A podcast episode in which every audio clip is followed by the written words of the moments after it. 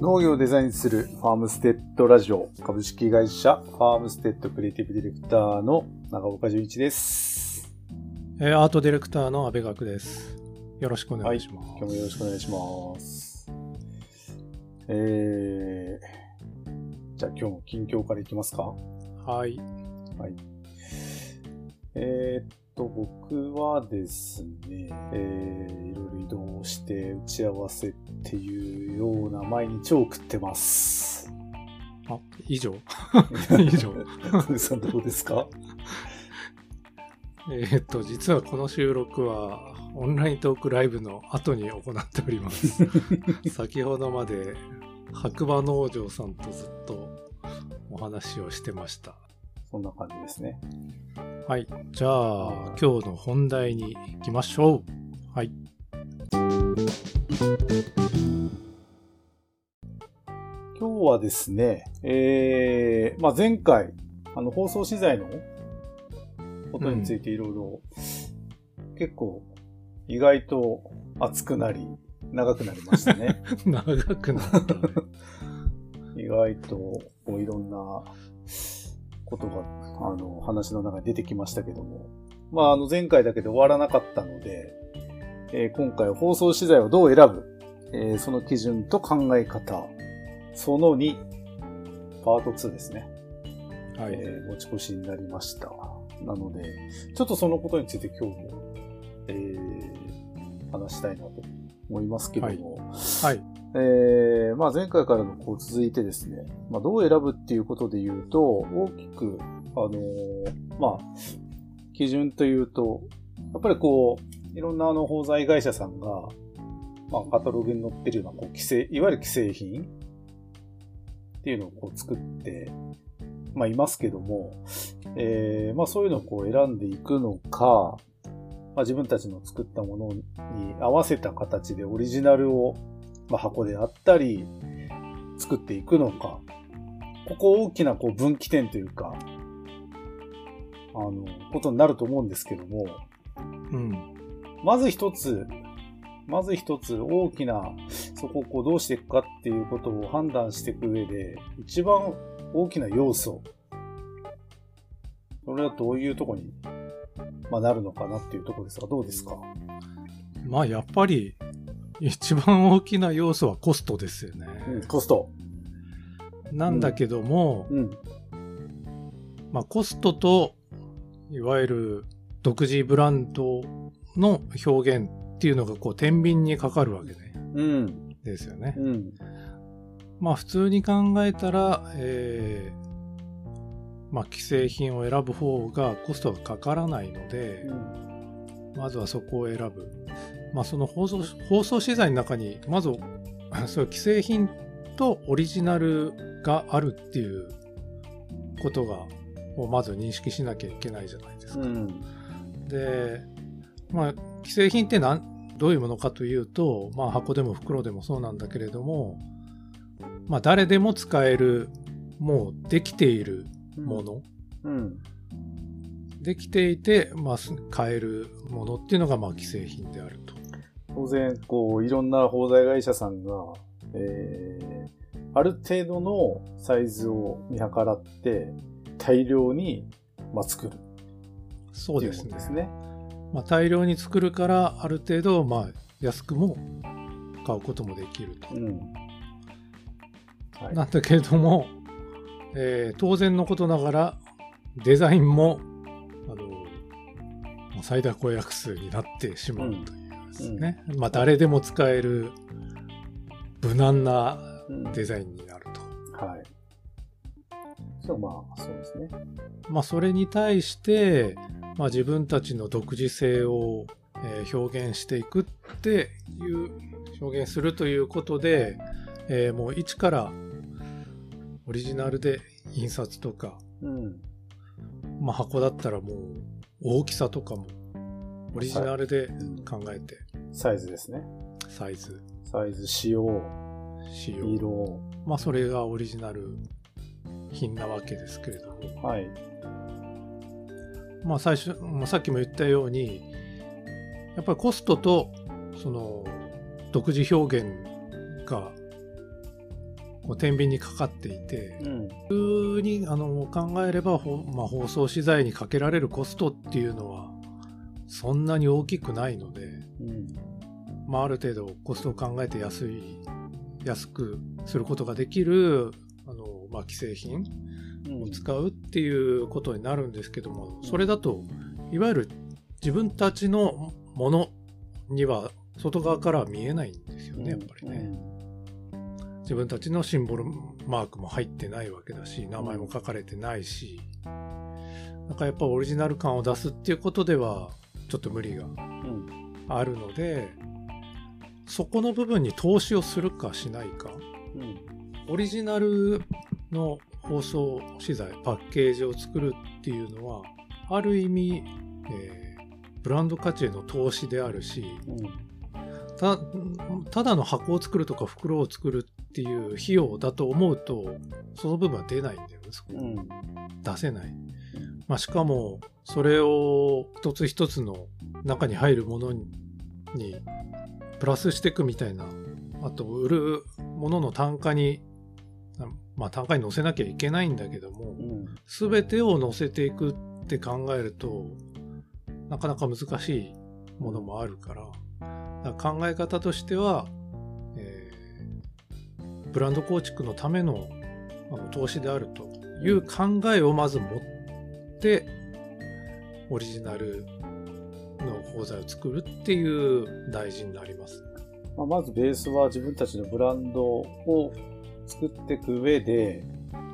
まあ、そのものによりますけども、えー、まあ今コストっていう話が出ましたけども、まあそもそも、その自分たちが販売していく商品の価格500円なのか、1000円なのか、5000円なのか、はたまた5万円なのか、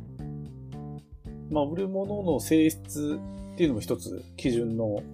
ものにはなりますかね。そうですね。うん。まあ、かけられるコストがどれくらいなのか。うん。さすがにやっぱりこう500円とか1000円のものにはそれほどコストかけられない。うん。けども、まあ、自分たちのこう作ってるものがある程度こう、ブランド構築をする上では、まあ、えー、まあ、希少価値が高いとか、まあそういうものであれば、売る売価が、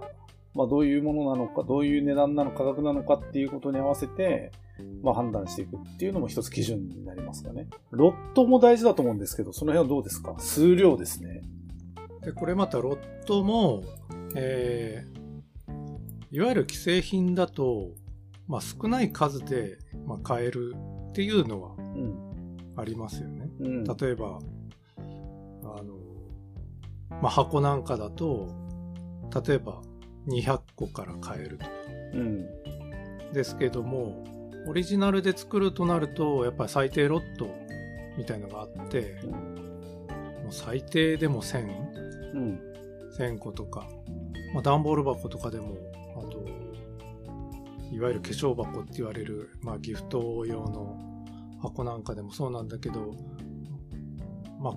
最低でも1000以上作らないと、えー、いわゆる経済ロットと言われるものにならない。うん、で、まあ、1000じゃ経済ロットにならないな。3000ぐらいなのかな。で、最初はその、ただ作る費用の他に、うん、えー、型代とか、うん、あと印刷のための版代とか、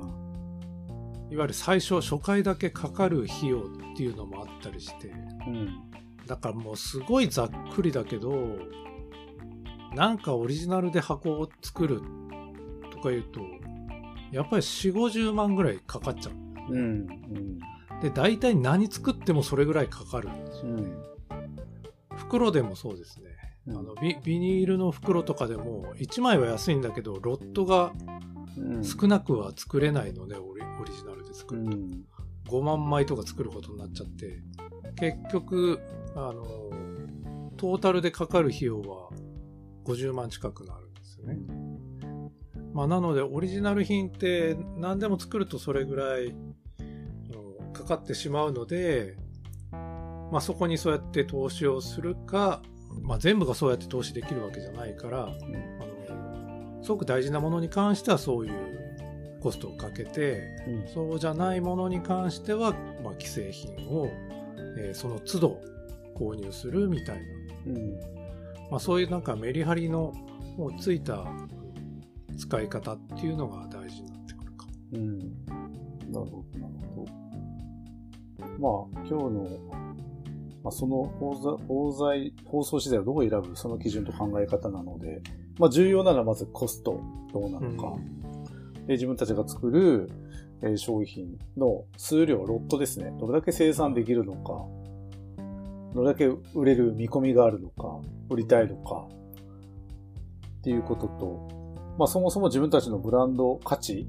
をどこに置くのか設定するのか、っていうことが大事？重要？そうですね。まああと、まあちょっとこう余談ですけども、既製品がいいとか悪いとか、オリジナルがいいとか悪いとかじゃなくて、まあ自分たちのやっぱ身の丈にどれだけこう、合わせていくかっていうこと？うん。持続可能な考えっていうんですかね。あの、既製品の中でも今は、あの、既製品に、まあちょっとした加工をしたりだとか、そういうことをできるところも出てきたり、ありますよね。前にね、比べると、そういう既製品に何かマークだけを入れるとか、うん、それを少ない数で入れることができるとかっていう技術とか、うん、まあそういうものがすごく、あの、まあ、発達してきたというかね、うん、やっぱり世の中全体がこう小ロットで物を作るっていうことにやり方が増えてきたんですよね。うん、今は少ない数でもその既製品をオリジナル品に変えるみたいな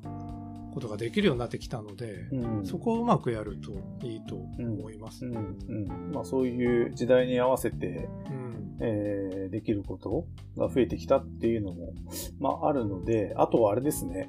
こう既製品の中でどういうものを選ぶのかっていうのもデザインの一つですよね。それはすごく大事ですね、うん、やっぱりね。既製品って言っても本当にピンからキリまであって、うん、デザインのいいものもあればあまりそこに力が入ってないものも、うん、あったりするので、うん。うん、やっぱりこうどういうものを選ぶかっていうのもすごく大事なんだけども、まあ、なかなかいいものが少ないっていうのはね、あのまあ、現実なので、まあ、そこを諦めずに探すとか、まあまあ普段からちょっとアンテナ立てといて、なんかいいものがあったらなんかそれ取っとくとかね、うん、取っといて調べるとかね、うん、それ僕がよくやってるんですけど、うん、いいものを見つけたら買ってそれを調べるみたいな、意外と僕たちのようなプロでも知らないものがあったりする、うん。まあ、情報収集をしっかりやると。そうですねまあ、なので、まあ、すごくここって繊細なブランド、あの、自分たちのブランド価値をどこに求めるのかっていうことの中ではすごく重要な、まあ、そこにこう、投資と思うのか、そうじゃないと思うのか、この判断基準ってすごくこう、ブランディングの中では重要だと思うので、あの、よりこう、専門性が高い分野の一つだと思うんですよね。うん。うん。まあ、色であるとか、紙であるとか、こう、なんとなく触った感じとか、なんかそこってこう、ダイレクトにお客さんに伝わるものなので、あの、なお僕らもそ、そこ、そこは感じるものだから、あの、すごくこう、デリケートにな部分だと思うので、そこのこう、判断基準ってのはしっかり、あの、考えてやられるといいんじゃないかなと思います。そうですね。うん。まあ、数量、コスト、あとブランド価値が、まあそもそも自分たちがどこを目指してるのかっていうことをブレずにですね、えー、しっかりコントロールしていくっていうのは大事なことなのかなと思います。そういうことになると思います。はい。はい。ということで今日は前回に続いて放送資材をどう選ぶその基準と考える、その2ということで、はい。えー、今日お話しました。はい。はい。ご参考になれば。はい。ということで今日はこの辺で。はい。はい